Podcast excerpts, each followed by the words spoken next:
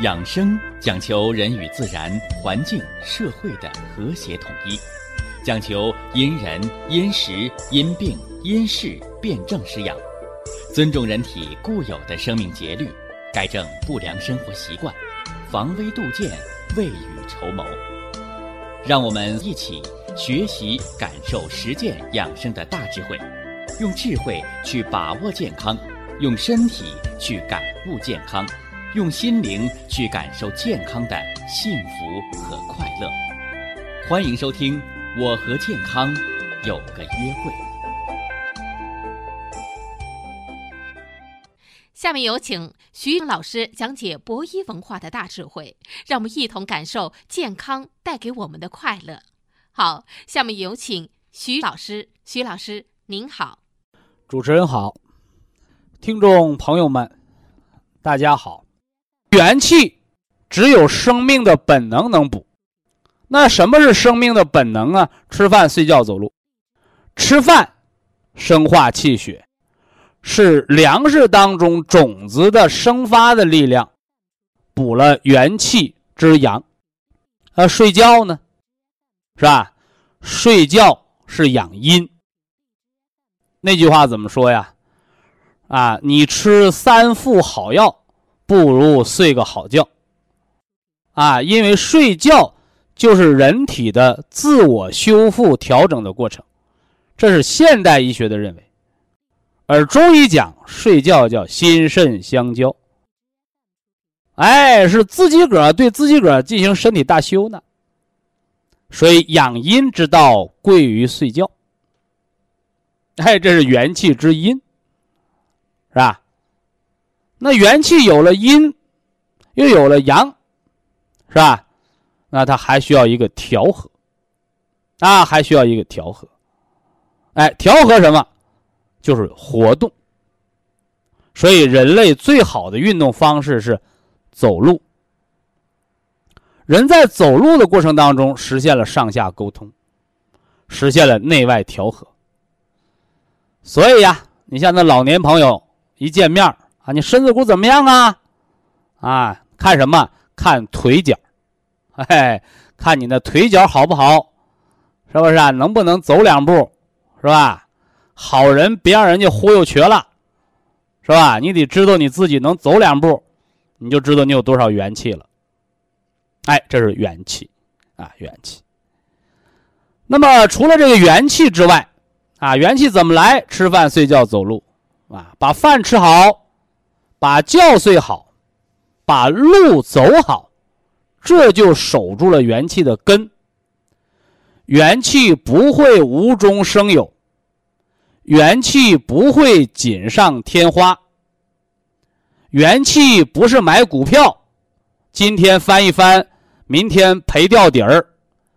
元气它就是你银行里边的定期存款，年年吃利息，那是老本儿。啊，而相反，什么开刀啊、手术啊、外伤啊、久病啊、激素啊、毒素啊、环境污染呢？这些伤害生命的东西，都在耗散人的元气。那么元气耗尽了呢，小命就完了。我们上回给大家说到了中西医对。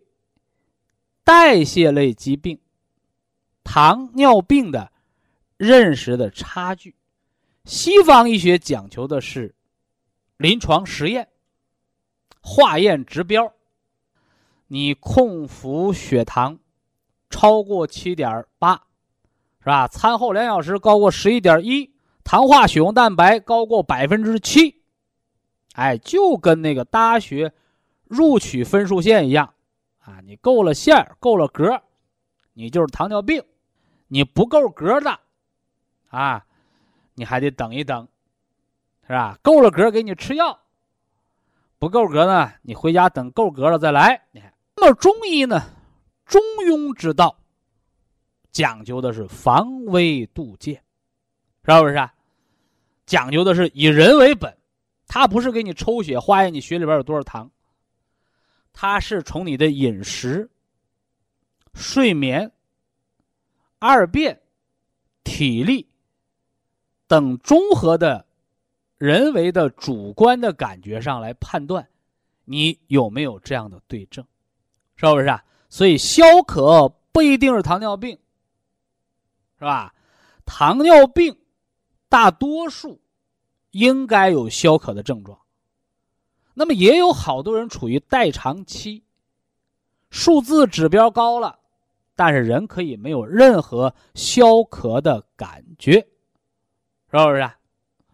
那么作为生活行为性疾病，如何的通过改变生活、改变饮食，来影响我们五脏六腑的功能？哎，来拨乱反正，啊，来让人恢复正常的五脏六腑的全自动呢？下面我们就从啊。病因学上，来告诉大家，我们是怎么得上的糖尿病。呃，首先呢，第一条，哎，我们不得不说的啊，叫饮食。人想健康啊，或者说人想活着，你就离不开饮食。那么健康的饮食呢，是脾胃调和，气血充足，啊，精力旺盛。那是什么样的饮食？把人吃出糖尿病了呢？啊，饮食不节，哎，这也是啊，呃，自改革开放以后啊，国家逐渐富裕，是吧？用老百姓的话说，啊，随着一部分人富起来，刚富起来的一些暴发户，啊，穷人乍富，成为糖尿病二十年前的主力军，啊，主力军。呃，现在在好多城乡结合部啊，现在国家都正在城镇化啊。什么叫城乡结合部啊？你说城里吧，它还不是城里；你说不是城里，是农村，是吧？想买啥能买啥，想吃啥能吃啥，想天天吃大鱼大肉，那都能买得着，不像以前过年才能吃着肉了。所以人就是这样的，当人有节制的时候，哎，一切健康。当这个节制失控的时候，想吃啥吃啥，啊！当你有正确的思想啊，你指导他什么吃健康，什么吃的平衡，啊！你想吃啥爱吃啥，天天吃大肥肉就爱吃，那你就等着糖尿病给你招手。所以呀，人和动物的区别，就是人能够节制自己的欲望，啊！所以动物有撑死的，人没有。说，如果人也有撑死的，那和动物差不多了，啊，只有欲望，没有意识，没有节制。所以中医养生说饮食有节，我给大家讲讲这几节。第一节叫节奏，一说节奏，我们就说出快慢，是吧？快慢。好多人说我吃饭就是快，那我告诉你。你已经具备了得糖尿病的潜质了，哎，好多人，哎，我吃饭慢，细嚼慢咽，好，哎，这就是一个健康的生活的基础，这是一个节奏快慢的问题。说节奏的快慢跟人将来能不能吃出糖尿病来有关系吗？有科学道理吗？哎，你看我这人爱刨根问底儿，所以我给大家说养生知识的时候，也愿意掰开了，啊。揉碎了，磨细了，我跟自己也较个真儿。啊，你说服别人，你先说服自己。说吃饭快慢，怎么还就影响到了人得不得糖尿病？哎，有医学工作者进行了这方面的分析。吃饭快慢都在一个嚼上啊。你吃饭快的秃噜秃噜下去了，没嚼。吃饭慢的呢？哦，细嚼慢咽还能嚼。说嚼不嚼跟吃有什么关系？哎，别忘了，人在咀嚼的过程当中，口腔当中产生了唾液淀粉酶。啊，大量的唾液和食物充分的搅拌，其实唾液当中就含着消化酶的成分，而且唾液当中的这些酶。在胃肠当中，能直接刺激胰岛素的分泌。我们常说呀，不要让孩子输在起跑线上。你上小学就旁听生，天天不及格，你还指望着考大学？你第一口饭，你这就是残次品，人家是带着唾液淀粉酶下去的，你那是干噎下去的。所以在这儿我又要讲两个外国的不好的习惯。啊，就是吃饭喝冰水，是吧？现在好多中国人也学着洋事儿，是吧？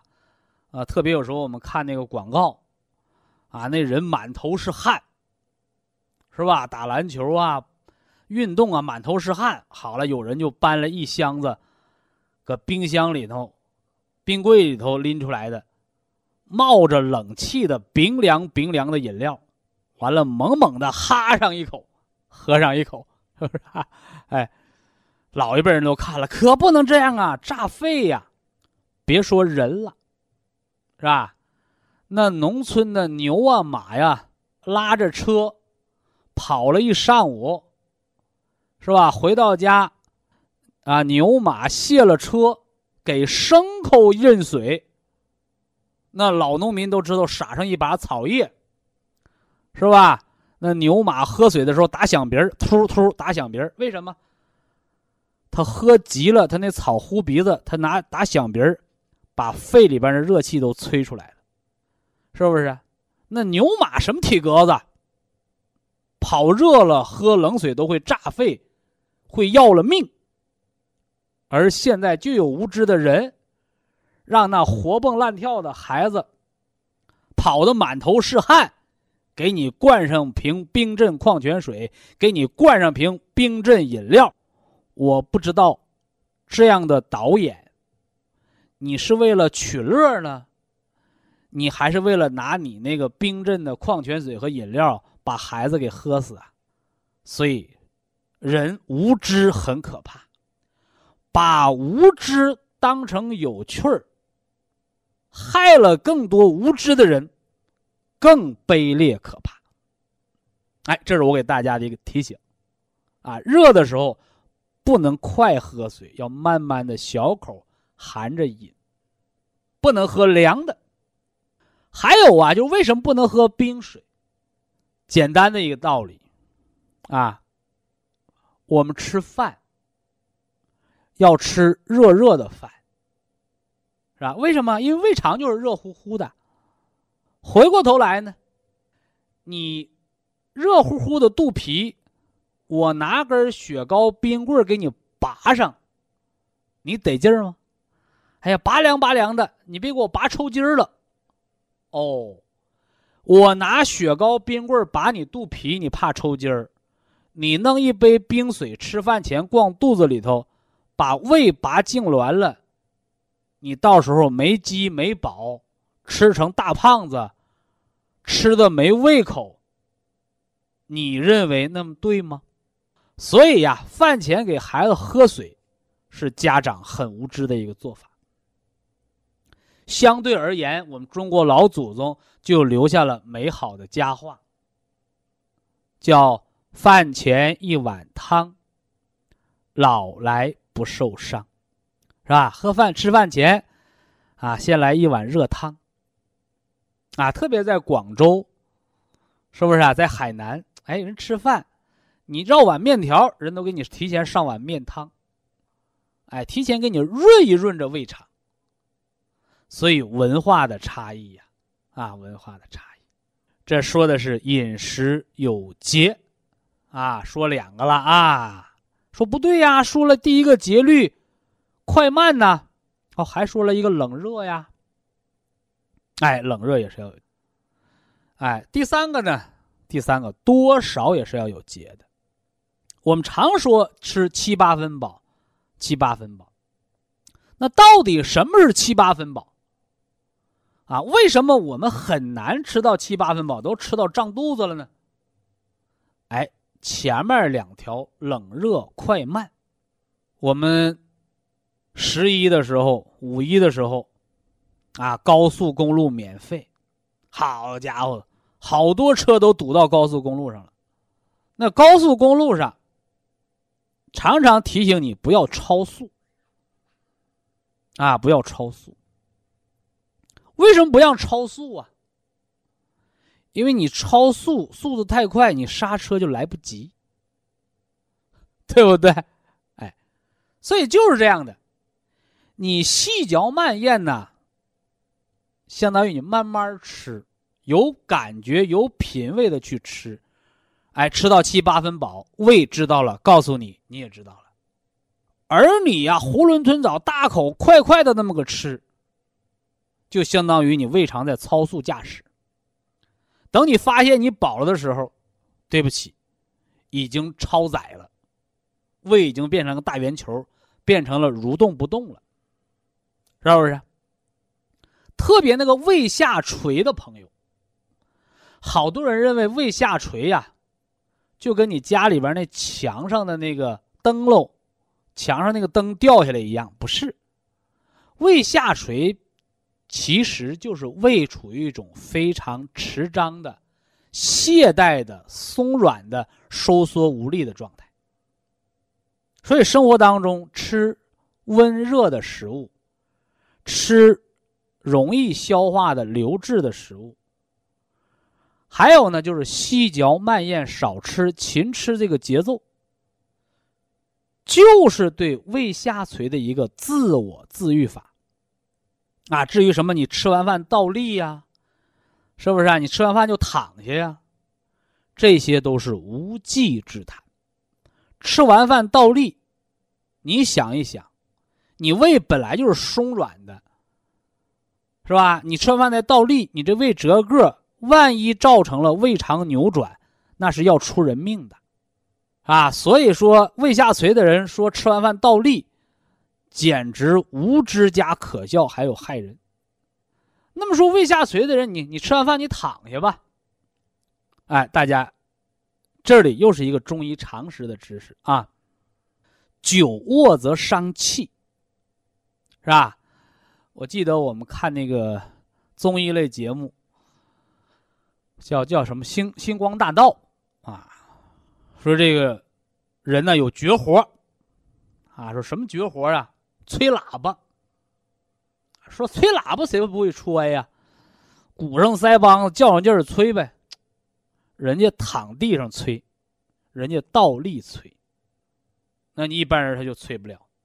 所以包括人唱歌也是，哎呦，那高调唱不上去了，你躺床上喊不起来，他得站起来喊，把气拔起来。所以一样的道理。越是胃下垂的人，你越躺着，你越气虚，这是从气的角度来讲。那么人卧，则血归肝。胃下垂，胃的平滑肌蠕动没有力量，就是肝血不能养筋，不能养它的弹性。好了，你躺着吃饭吧，你血归肝脏。人卧血归肝呢，就像人为什么躺着看书容易眼睛近视、容易疲劳一个道理。你那个眼睛是在没有肝血条件下的工作，它就容易浪费，它就容易提前报废。你让你躺吃饭，你胃就缺少气血濡养，啊，缺少气血濡养。所以啊，这些生活当中的不良习惯，表面上看是细微的一些小事儿。而实质上呢，哎，人得病不是无缘无故的，都是你把这些小的坏毛病不断的积累，是吧？日损一毫，你架不住天天损，是吧？就像人做买卖啊，不指望一天赚多少钱，是不是啊？你别赔钱，是吧？天天弄个本儿，你慢慢有了。什么呢？人群，你有了客户，有一天你这买卖就发达了。反过来呢，一天赔一毛钱，从来不赚，你早晚把这买卖赔黄了，是不是啊？哎，所以人生啊，和这个做买卖，哎，包括好习惯造健康，坏习惯造疾病，啊，都是事儿不同，理儿相同的事情。那么饮食有节，还要说一个荤素，啊，荤素。现在很多家长跟我讲啊，小孩偏食啊，就是爱吃肉，怎么办？是吧？你就是爱吃肉，如果你这个孩子不是外国的种，你是黄皮肤、黑头发、黑眼睛的炎黄子孙的中国的种，那你光给他吃肉，你打小就给他埋下了糖尿病的隐患。为什么呢？啊，一方水土养一方人。你看人那个外国人、欧洲人，是吧？身上长的全是毛，人家吃那个牛肉三分熟带着血筋儿，人就那么吃。那人种的问题，是不是？你别三分熟，给你吃五分熟，保不齐你还拉肚子呢。所以这个肉啊，它湿气是比较重的，而且它的营养是过剩的，是吧？那么我们老祖宗给我们传承下来的，人就是那两颗犬牙，是用来啃肉的；后面那八到十二颗的磨牙，是来磨碎五谷杂粮的；啊，前面那八颗那切齿啊，是来切碎食物的，或者来说是吃草吃菜的，对不对？这就是达尔文的进化论。对不对？所以呀，哎，没有那个金刚钻甭揽瓷器活你想吃多少肉，你先看看你长了多少颗犬牙，对不对？所以呀，《黄帝内经》上给人的饮食结构叫五谷为主，哎，五谷杂粮，是不是啊？你是馒头、面条啊，你是米饭呢，这叫主食，要占一半是吧？而后呢？啊五菜为充，啊，吃蔬菜疏通管道，吃蔬菜防止肠道出现毒素堆积，出现细胞恶变，是吧？饭后别忘了吃点水果呀，是吧？五果为助，啊，人吃水果是补充维生素的，助消化的。但是现在好多年轻人本末倒置。啊，不光饮食上本末倒置，说我不吃粮食，我天天就吃水果，是不是？你助手和主刀的你都不分了。他不但饮食上不分，他上不了好学校，他不愿自己学分低，他说他爹妈没钱，他毕业找不着好工作，他不说他自己没能力，他说他爹妈没当官，自己主观不努力，只能怨别人。这也是主次倒置，是不是？本末倒置，主次不分，所以这是一个不正常的现象。啊，五谷为主，五菜为蔬，五果为助，那么肉呢？啊，我们古代时候的养生，孩子、年轻人是没资格吃肉的。哎只有老人才有资格吃肉，所以在二十四孝里边有那个儿媳妇割肉养母，对不对？啥意思？所以叫五畜为益，吃肉是来补益的。当人得病的时候，给你熬点鸡汤；你身体虚弱的时候、贫血的时候，给你炖点肉汤。而现代人反过来了，小的时候吃肉吃成大胖子。到中年开始吃素，是不是啊？到老年啥也不吃了，你怎么办？又是一个倒置。所以呀，我们呐，不要一味的吹捧传统，但是传统文化的精髓，取其精华，弃其糟粕。哎，好的东西我们还要传承。这是给大家讲了预防糖尿病的饮食有节之法。以下是广告时间。博一堂温馨提示：保健品只能起到保健作用，辅助调养；保健品不能代替药物，药物不能当做保健品长期误服。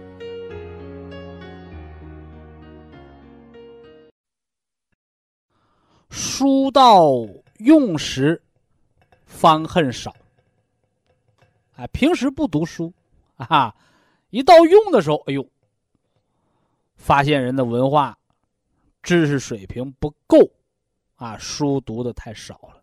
一样啊，人到得病的时候，犯病了找病的时候，哎呦，我咋没保健呢？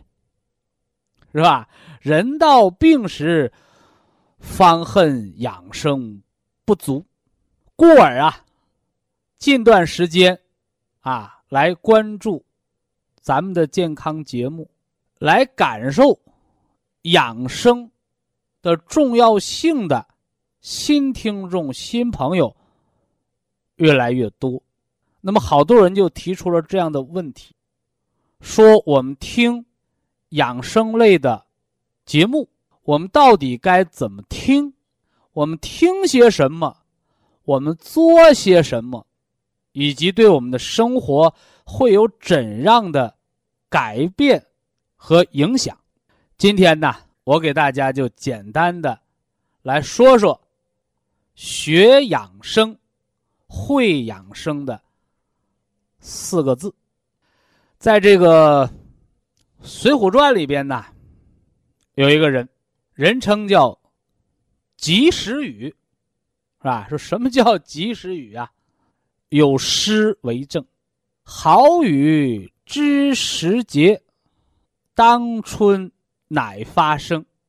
随风潜入夜，润物细无声。”说什么是及时雨？哎，需要你下雨的时候。正闹旱呢，对不对？哦，雨来了，啊，雨怎么来的？摇旗呐喊，敲锣打鼓，给人一点帮助。你看我多行，你得给我挂锦旗，你得给我发奖金。离了我，谁也活不了。你是救世主吗？不是。好雨知时节，什么时节？春天，是吧？春旱呐。需要阳光雨露滋润种子发芽，是吧？滋入滋润小草复苏的时候，哎，当春乃发生。哎，需要你的时候，好，你来了，怎么来的？哎，春夜里，随着春风，淅淅沥沥，润物细无声。什么是真正的朋友？啊，帮助了你，不求你回报。是吧？不跟你讨价还价，不跟你讲报酬，也不需要你的感谢，是不是？哎，就像那个给灾区人民捐款，是吧？钱捐了，别问啊，谁捐的最多，是吧？哎呀，捐款能不能给我呃挂个奖章，发个奖旗呀？别来这套，有心为善，虽善不讲。无心为恶，虽恶不罚，啊！现在人们的生活水平提高了，啊，人们的精神文化层次也上来了，啊，做慈善的人越来越多，做好事的人越来越多，哎，我们都要做无名英雄，啊，做了好事儿，不要马上就给报社打电话，快点宣传我吧，快点表彰我吧。因为你那个显摆，因为你那个做了点好事就要炫耀的那个虚荣、那个伪善的心态，一下子把你的善举的功德就抹煞了。故而云，叫有心为善，虽善不讲，啊，所以做慈善不是摇旗呐喊。你看，人有些人，啊，做了好多年的这个扶贫呐、支教啊，捐了好多希望小学，都十几年了。后来人们才知道，那才是真正的大善人，而不是捐个几万块钱就摇旗呐喊，是不是？所以，及时雨就是这样的雨。我们每个人都希望生活当中有像及时雨这样的朋友，甚至我们能为朋友做一些及时雨一样的事情，啊，那么我们希望养生原来可以这么有趣儿，不是您得了病，哎呦嘿，我得吃点什么药啊？我这病重不？我能活多久啊？不是这样的临行抱佛脚，而是像及时雨一样，是吧？一咳嗽，哎，我想起来了，我听那个养生这么有趣的节目，告诉过我们，梨可以化痰呐。没事嚼点梨，说不行，我这人啊，脾胃虚寒，不能吃生凉的。我拿个大白梨、雪梨抠眼儿，放点儿什么呢？川贝母挨碎了面儿，搁点冰糖，哎，我蒸个贝母梨吃吃，啊，止咳化痰了。胀肚了，我来点萝卜羊肉汤，顺顺气，补补阳气。哎，其实生活无处不养生。那听咱们的养生节目，想把这个节目当成及时雨交朋友，我给您四个字。其实这四个字啊，不单是我们生活养生的四个字，也是人生啊，是吧？什么叫人生？现在说人生功名利禄，啊？我们不提功名利禄，我们就提人的幸福人生，其实也离不开这四个字。啊，哪四个字？啊，感兴趣的朋友做一下记录。懂、学、感、能，或者把这个学呀叫什么呢？叫会，啊，叫会。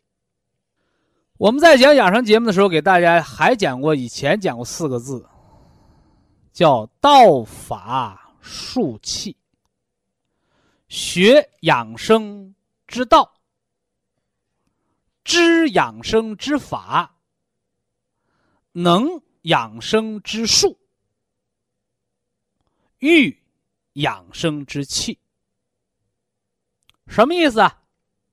学道，就是我们知道养生的道理，是吧？知法呢？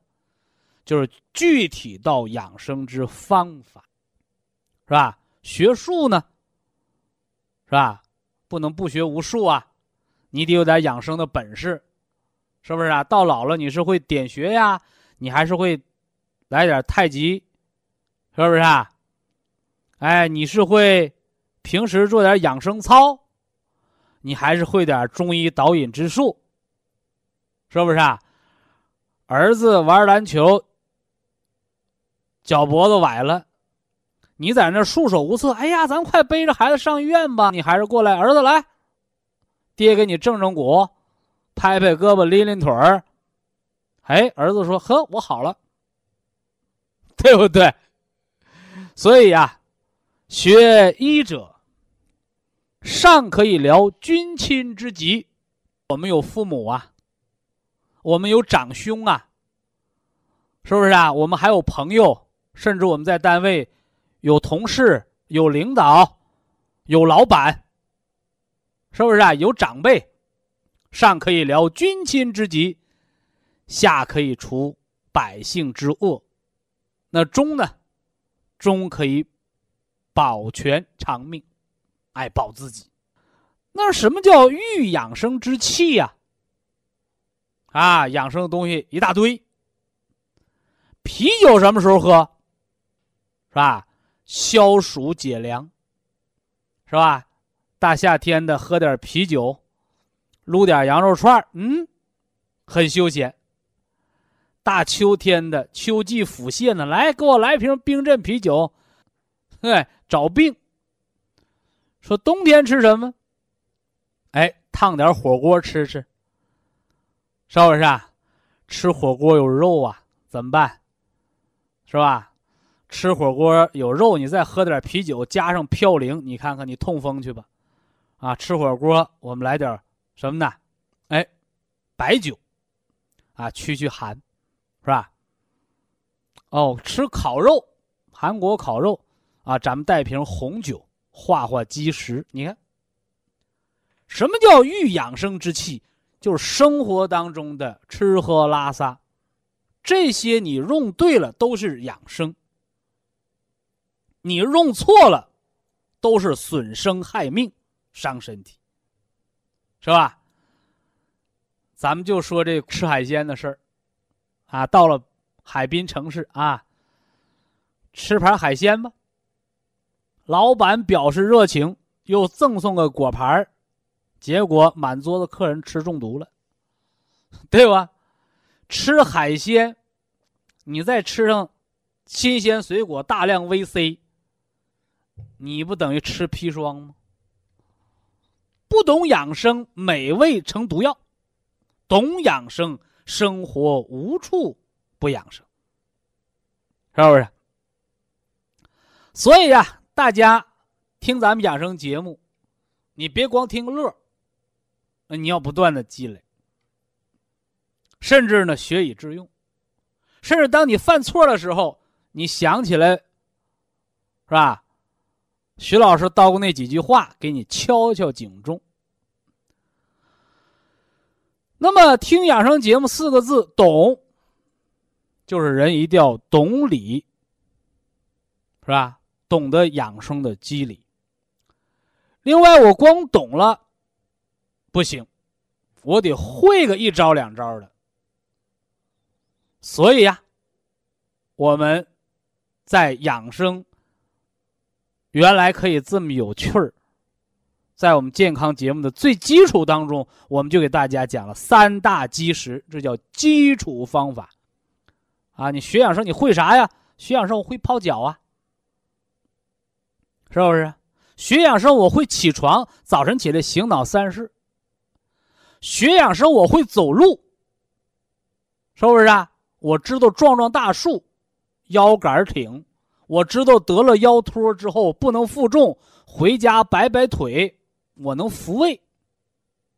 我知道学了养生，睡不着觉了，我推推任脉，能除掉虚火，能调下焦寒凉。因为你懂理，你才能会方法。因为你懂了理，会了方法，你才敢露两手，是不是啊？你在不懂的人面前，是不是敢露两手？另外，你才敢跟一些传统的陋习做斗争。你看，我们上次节目讲了好多传统的文化精髓，那传统的都是对的吗？不一定。传统的要把女人的小脚。把脚掰折了，裹成小脚丫，那是传统裹脚布啊。但是那是陋习，对不对？传统的，老百姓认为都习以为常的，睡不着觉吃安眠药，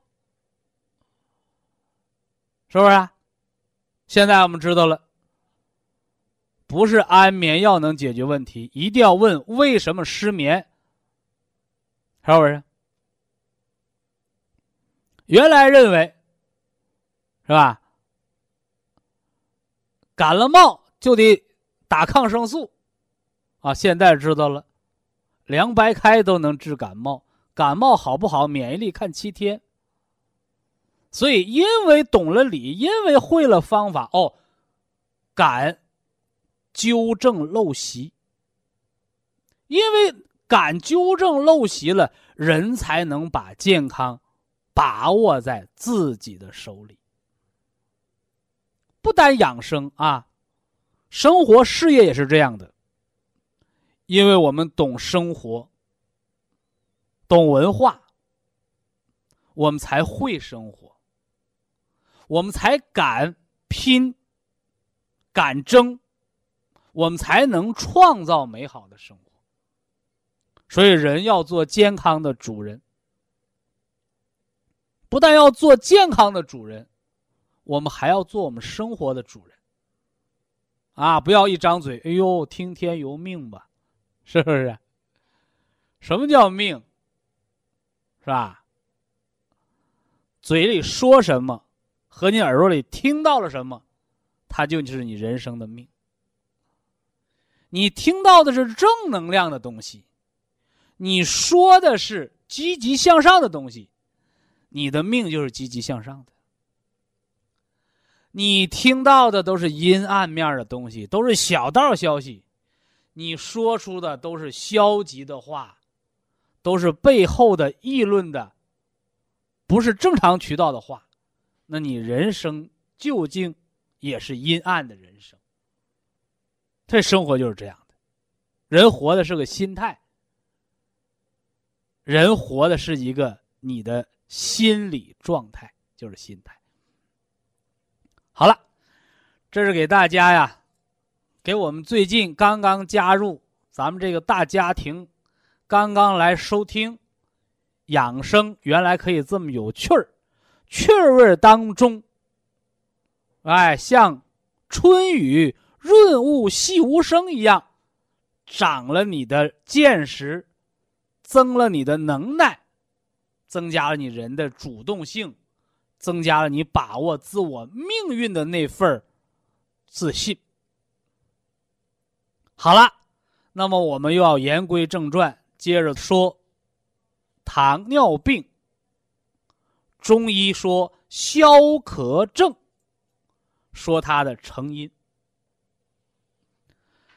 第一条我已经讲过了，叫饮食不节，啊，其实我们刚才节目当中就饮食不节，就饮这块儿是不是啊？饮水、饮酒，就这块儿我给大家又讲了，喝啤酒是干啥的，喝红酒是干啥的，喝白酒是干啥的，酒不能乱喝，话不能乱说，饭不能乱吃，要合养生之道。那么，形成糖尿病、造成消渴症的第二大原因，祖国中医说，防劳过度。所以，人要有道德思想，哎，要有人生境界。那么，劳累，哎，我们重点的要说说这个劳累。现在人，这叫什么呢？多劳多得，少劳少得。不劳不得，啊，我们现在属于发展中国家，在发达的国家，也有穷的掉底儿、街头要饭的乞丐，是吧？在落后国家、贫穷国家，也有肥的流油的富翁，啊，什么意思啊？所以人生啊，有一双手，那么头上呢，由我们大脑来指挥这双手，智慧加勤劳。创造财富，啊，创造财富。那么劳累，劳累过度得糖尿病。哎，好多人就不理解，糖尿病能是累出来的吗？啊，可以。为什么呢？中医说脾主肉，啊，脾主肉，是吧？你呆着不动，为什么叫富贵病啊？天天呆着不动，一身懒肉，你那脾就会不运，脾不能运化水湿了，你就要得糖尿病。反过来呢，天天忙的脚打后脑勺，是吧？叫起五更爬半夜，你把人忙的觉也不够睡，过度辛劳，尤其是昼夜颠倒。是吧？我给大家讲过，在沈阳，啊，一个二十五岁的小姑娘，是吧？哎，唱歌，啊，是个歌手，天天搞演出唱歌，唱到二半夜，是吧？唱到十一二点，完了再吃饭，等回到家睡觉，已经凌晨两三点钟了。就这样的生活，三五年小姑娘。糖尿病，胰岛素打到一百多个单位，挣来的这些钱都花在医药费上。啊，我说你不能换工作，我不能换，换了我吃不起药。你看，哎，这就叫不懂，就恶性循环，钻牛角尖了。哎，后来我给他讲了，我说人呐，日出而作，日落而息，这是人的生活，是吧？反过来呢，日落就出动，天黑了出动，太阳一出来就回洞里不干活了，那是老鼠的生活。甚至老百姓讲，是吧？不做亏心事，啊？不怕夜半鬼叫门。那晚上出来活动，白天不动的那是鬼的生活。所以人就要过人的日子。你把身体阴阳颠倒了，你就要得病。哦，明白了这样的道理。哎，这姑娘听了劝，改变生活方式。一百多个单位的胰岛素，后来减到六十四十二十，用不到三年的时间。人恢复到了健康的生活状态，所以大家一定要明确啊，人不会无缘无故得病的。哎，这是过度伤脾啊，伤脾就是劳累啊，不知昼夜没黑没白的啊。呃，今天的健康知识呢，咱们先说这么多，下来呢给大家补一补肠道益生菌的课，重点的来说说肠道益生菌。人常说呀，说病从口入，而实际上呢，慢性疾病的形成啊，往往和人的饮食和胃肠健康呢有着密切的关系。那么，健康的饮食、健康的肠道，那么和人体肠道益生菌的建立又是密不可分的。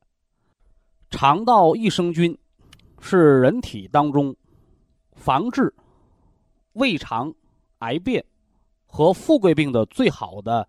自然良药，而新生儿阶段呢，是肠道益生菌环境一生当中的黄金时代。如何帮助现代人远离癌症和糖尿病，恢复肠道益生菌群婴儿般肠道的黄金时代？科学家呢做了大量的科学研究。得出了两种有益于肠道环境改善的方法。第一种呢，叫吃粪法，就是用婴儿的粪便为菌种，培养的益生菌群，然后呢，每天呢，大量的把含有益生菌的菌水喝下去。这样一来呢，每天十亿。八亿的活菌就会喝到肚子里去，而且呢，每天都不能少，因为呢，肠道的环境呢已经出现了变化，只补充活菌，不改变肠道环境，那么只能让喝进来的活菌一批接着一批的死去，所以呢，有一天你不喝活菌了。补进去的活菌呢就会死一半。有三天你不喝活菌呢，就剩十分之一或者百分之一。如果一个礼拜不补充活菌，那么以前补进去的活菌也就都死光了。另外呢，科学家呢研究出一种方法呢，叫活菌的体内增殖法，就像。喝母亲的初乳一样，它是益生菌最好的天然饲料，所以母乳喂养的孩子，是后天胃肠健康的最好的保障。但是呢，成年以后，人的肠道环境啊，已经开始恶化了、破坏了，再给成人喝母亲的初乳，已经解决不了任何问题了。那么，科学家不懈的研究发现。长时间食用自然食品，较加工后的食品，则更利于肠道益生菌的增殖。尤其是加工过的食品当中，所含的色素、香精、防腐剂以及抗生素等有害物质，不但呢是。致癌物质是胃肠环境恶化的罪魁祸首，同时呢，也是肠道益生菌的杀手。双歧活菌因子、活菌加增殖因子，让益生菌在肠道内存活增殖，循序渐进的起作用。而且呢，一旦肠道益生菌增殖环境全面的建立起来，那么肠道的健康将是让人受益终生的。所以呢。体内增殖法，它是世界公认的绿色肠道健康的一种自然的疗法。非常感谢徐正邦老师的精彩讲解。下面有请打通热线的朋友，这位朋友您好。您好，哎，徐老师你好啊啊，呃，我是那个山西大同的哦啊。啊，我用你的产品吧，已已用了四年了，用了四年的老用户了啊啊！我在那个嗯十月份给你打过一次电话，我咨询我的我的身体的情况，我就是那一位就是脑嗯脑白质缺嗯缺血灶和那个和那个缺血灶就是有梗塞了，哎对的，就是我就脑腔梗，哎啊。完，你给我按中风给我调的。对呀，按防中风调。啊啊，我挺好的调的。调好了没有？调好了。哎，调。反正不像以前那个有有那个病。调好了归调好了，我得说清楚。啊。是把你那个缺血给你改善了。啊。你那脑梗啊，那就搁那儿待一辈子了。明白这意思吧？明白。就是已经梗塞坏死的脑细胞，谁也救不活。我只能是让你啊，那些缺血的、要梗塞还没梗的细胞，我给你救活了。完了之后，你就避免再发作了啊。嗯，哎，这么个作用哎。哎，我感谢徐老师，哎，不客气。博医堂的团队嘛啊，嗯，给我这样好的产品，嗯，我我得到了收益。以后啊，要改错，是吧？不能太劳累了，不能上了年纪不能生大气。血压不能太低了，对不对？哎，你这样一来，气血充盈，血脉畅通，那你后半辈子就和中风无关了呗。啊，那徐老师，你说我想，嗯，冬天以后每年冬天就拿这个这个调就行了嘛？呃，你不用每年冬天啊，你呀，提前立秋的时候，就是国庆节前后、十一前后，明白吧？啊啊，哎，从那时候，十月、十一月、十二月。你就一年调这么三个月，啊，就为啥不说让你冬天呢？你要赶上数九寒天都犯病的时候，你调来不及了。对，所以防病要打提前量，冬病要秋防，冬病要夏治。说那冬病秋天预防，夏天防治，那那我我冬天干啥？你冬天不犯病就好了，你错过了这秋天和春天，那你冬天正犯病呢，你住院抢救呢呗？那咋整？对，提前啊，就刚入秋的时候啊啊，就按这个方就行啊，就这么成，就这么成啊。哎，徐老师，我还有几个问题，我想请教啊，不客气，您说。嗯，我就是吧，现在吧，嗯，我就是就是打这个哈欠啊，就好好几年就打哈欠，老呵气连天的。对，老像没睡好觉，老犯困。对对对。那个就是你的脑供血在发警报。嗯，就人一困了，为什么喝气啊？大脑说：“我缺氧了。”啊，怎么为打呵气怎么就能缓解呀？因为你调的是肾气，调的是肾气，要听清啊！啊，就是搁肾那儿再挤点精血上去，给脑供一供。嗯，哎，你等打呵气这个毛病好了，你那中风才叫把警报给关了。嗯，明明白这意思吗？明白。哎，你看那得中风的为什么老打蔫儿啊？他连打呵气都不会，你打呵气的比他打蔫儿的强，你就要能自救。等那些连呵气都打不出来了，那他就自救的功能就没了。啊，我我就是在那个要是捶肚子或者是按摩穴位啊，或者感受头，这就打的还比较啊，那好说，那上下通气儿呢嘛。啊啊，那是上下通气儿呢哦。啊，就是推肚子放屁，推肚子打嗝。推肚子、喝气连天、流眼泪、流鼻涕，啊，那叫上下通气儿，啊，上下通气儿。原来堵车了，堵车了不知道。现在把通道打开了，它就自然而然把那个鼻涕呀、眼泪呀、痰湿啊这些东西就排出来了。啊。那还有人找我呢，说我一推肚子怎么拉的都是绿屎啊、花花屎，粘厕所冲不掉啊。我说粘厕所冲不掉，你拿马桶刷子能刷掉；粘你肠子里、粘你血管冲不掉，你拿啥刷？是不是？他找我，我也没吃别的，怎么拉的不一样？我说都叫宿便，粘在肠子里陈年的老屎给排出去了。啊，这推肚子都能达到这样的目的啊！啊！哎哎，我要是不推肚子，就起来就是嗯，也打打不多，打你不推它就流里头了。不 是不推肚子打哈欠就打打上三五个啊，嗯多推，啊，推来推去，你打的会越来越少。我不该推，我怕越打越推越打多。人得知道善恶。啊你说我做件好事让人骂了无所谓，我问心无愧。你说我做了件坏事，别人都夸我，那你早晚进去。明明白这道理了吧？明因为你推任脉是上下通气的好事儿，它不是坏事儿，所以它有点反应那是正常的。